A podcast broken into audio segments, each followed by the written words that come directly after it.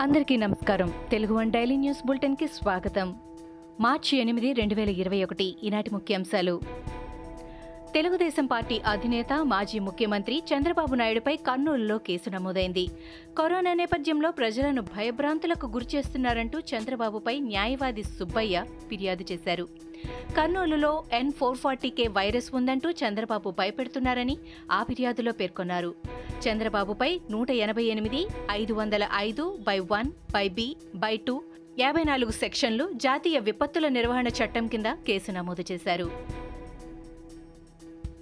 దేశంలో పద్దెనిమిదేళ్ళు పైబడిన వారందరికీ వ్యాక్సిన్ ఇమ్మని కేంద్రం స్పష్టం చేస్తుంటే ఏపీ ప్రభుత్వం సాధ్యం కాదని చెప్పటం తగదని తెలుగుదేశం పార్టీ అధినేత చంద్రబాబు నాయుడు అన్నారు.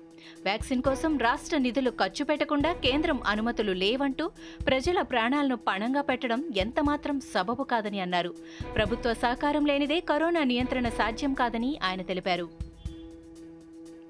ప్రభుత్వ ఆసుపత్రిలో పరిస్థితి హృదయ విదారకంగా మారిందని వైసీపీపై టీడీపీ జాతీయ ప్రధాన కార్యదర్శి నారా లోకేష్ పేర్కొన్నారు. మూడు రాజధానులు తరువాత కట్టొచ్చు గాని ఒకే బెడ్ పైనున్న ముగ్గురికి మూడు బెడ్లు కేటాయించి ప్రాణాలు కాపాడాలని అన్నారు.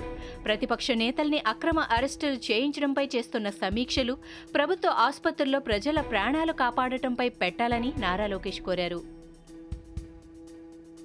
ఆంధ్రప్రదేశ్లో ప్రస్తుతం ఎన్ ఫోర్ ఫార్టీ కే అనే కొత్త రకం కోవిడ్ నైన్టీన్ వైరస్ వ్యాప్తి తీవ్రత లేకపోతే పొరుగు రాష్ట్రాలు ఏపీ నుంచి వచ్చే వారిపై ఎందుకు ఆంక్షలు విధిస్తున్నాయని తెలుగుదేశం రాష్ట్ర అధ్యక్షుడు అచ్చెన్నాయుడు నిలదీశారు. ఏపీ నుంచి వచ్చేవారు పద్నాలుగు రోజులు క్వారంటైన్లో ఉండాలని ఢిల్లీ సహా వివిధ రాష్ట్రాలు ఆంక్షలు పెట్టాయని అన్నారు. ఆరోగ్య శాఖ మంత్రి ఆళ్ళనాని ప్రజల ప్రాణాల కంటే జగన్మోహన్ రెడ్డి ప్రభుత్వ వైఫల్యాలను కప్పిపుచ్చేందుకే ప్రాధాన్యమిస్తున్నారని ఆయన విమర్శించారు. కరోనాపై పోరాటంలో ప్రధాని మోదీకి అందరూ అండగా ఉండాలని ఆంధ్రప్రదేశ్ ముఖ్యమంత్రి వైఎస్ జగన్ అన్నారు. రాష్ట్రాల ముఖ్యమంత్రులు చెప్పేది ప్రధాని వినడం లేదంటూ జార్ఖండ్ సీఎం హేమంత్ సోరెన్ చేసిన ట్వీట్పై జగన్ స్పందించారు. ఇది కోవిడ్పై యుద్ధంలో వేలెత్తి చూపే సమయం కాదని ప్రధానికి అండగా నిలవాల్సిన సమయమని హేమంత్ సోరెన్కు జగన్ సూచించారు. ఆంధ్రప్రదేశ్ ప్రభుత్వానికి మరోసారి ఎదురుదెబ్బ తగిలింది. సంఘం డైరీని స్వాధీనంపై సర్కార్ ఇచ్చిన జీవోను ఏపీ హైకోర్టు కొట్టివేసింది సంఘం డైరీని ఏపీ డైరీలో విలీనం చేస్తూ సర్కార్ ఇచ్చిన జీవో చెల్లదని హైకోర్టు స్పష్టం చేసింది. సంఘం డైరీ కార్యకలాపాలను ప్రస్తుతం డైరెక్టర్లు నిర్వహించుకోవచ్చని తెలిపింది. రోజువారీ డైరీ కార్యకలాపాలను ప్రస్తుత డైరెక్టర్లు పర్యవేక్షించాలని సూచించింది ధర్మాసనం. తెలంగాణలో కోవిడ్ టీకా డోసుల కొరత దృష్ట్యా రాష్ట్ర వైద్య ఆరోగ్య శాఖ కీలక నిర్ణయం తీసుకుంది. రాష్ట్రంలో రేపటి నుంచి కోవిడ్ టీకా రెండో డోసు మాత్రమే ఇవ్వాలని నిర్ణయించింది. ఈ నెల పదిహేనో తేదీ వరకు కరోనా టీకా మొదటి డోసు ఆపేస్తున్నట్లు వెల్లడించింది. రెండో డోసు తీసుకోవాల్సిన వారు పదకొండు లక్షల మంది ఉన్నారని ఆరోగ్య శాఖ తెలిపింది. గ్రేటర్ వరంగల్ మేయర్గా గుండు సుధారాణి డిప్యూటీ మేయర్గా రిజ్వానా షమీం ఎన్నికయ్యారు. గుండు సుధారాణి వరంగల్ ఇరవై తొమ్మిదో డివిజన్ నుంచి గెలుపొందగా ముప్పై ఆరో డివిజన్ నుంచి రిజ్వానా షమీం విజయం సాధించారు.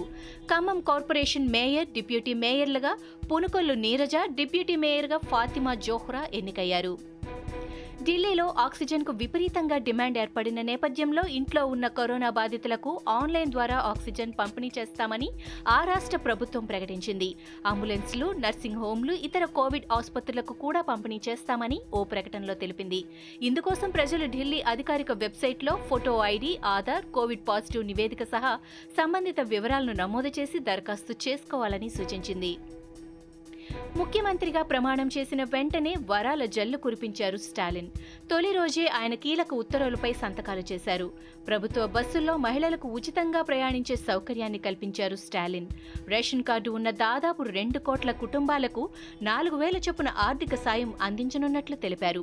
ఈ సాయాన్ని కోవిడ్ ఆర్థిక సాయం కింద ఇస్తున్నట్లు వివరించారు.